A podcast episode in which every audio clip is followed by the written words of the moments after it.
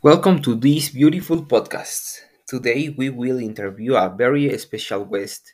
He is a mechatronic engineer. His name is Rogelio Estrada. He is 41 years old and he has more than 15 years working. Hello, Rogelio. How are you on this beautiful day? Hello, I am very happy to be here to be able to answer some question for you. Well, let's start. Starting this career, how difficult is it? It is a very demanding career since there are a lot of mathematics and various physics topics. So I would say it has a high level of complexity. Well, that's fine. I will have to start studying a lot if I want to study mechatronic. Let's continue to the next question. Are there many jobs that require this career? Of course.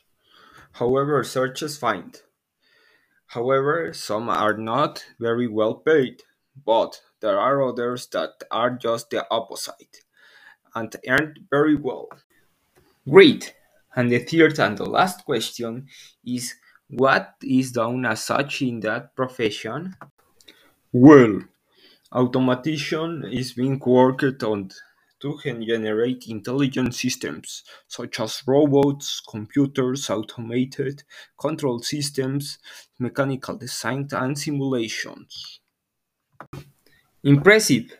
In conclusion, I would say that it is a good career if you are interested in technological and even better if mathematics and physics are easy for you. And Rogelio, all I have to do is thank for you for attending this beautiful podcast. On the contrary, thank you for inviting me to your podcast. And also, thank you very much to everyone who has made it to the end of this podcast. I hope we hear from you again in the not so distant future. Bye.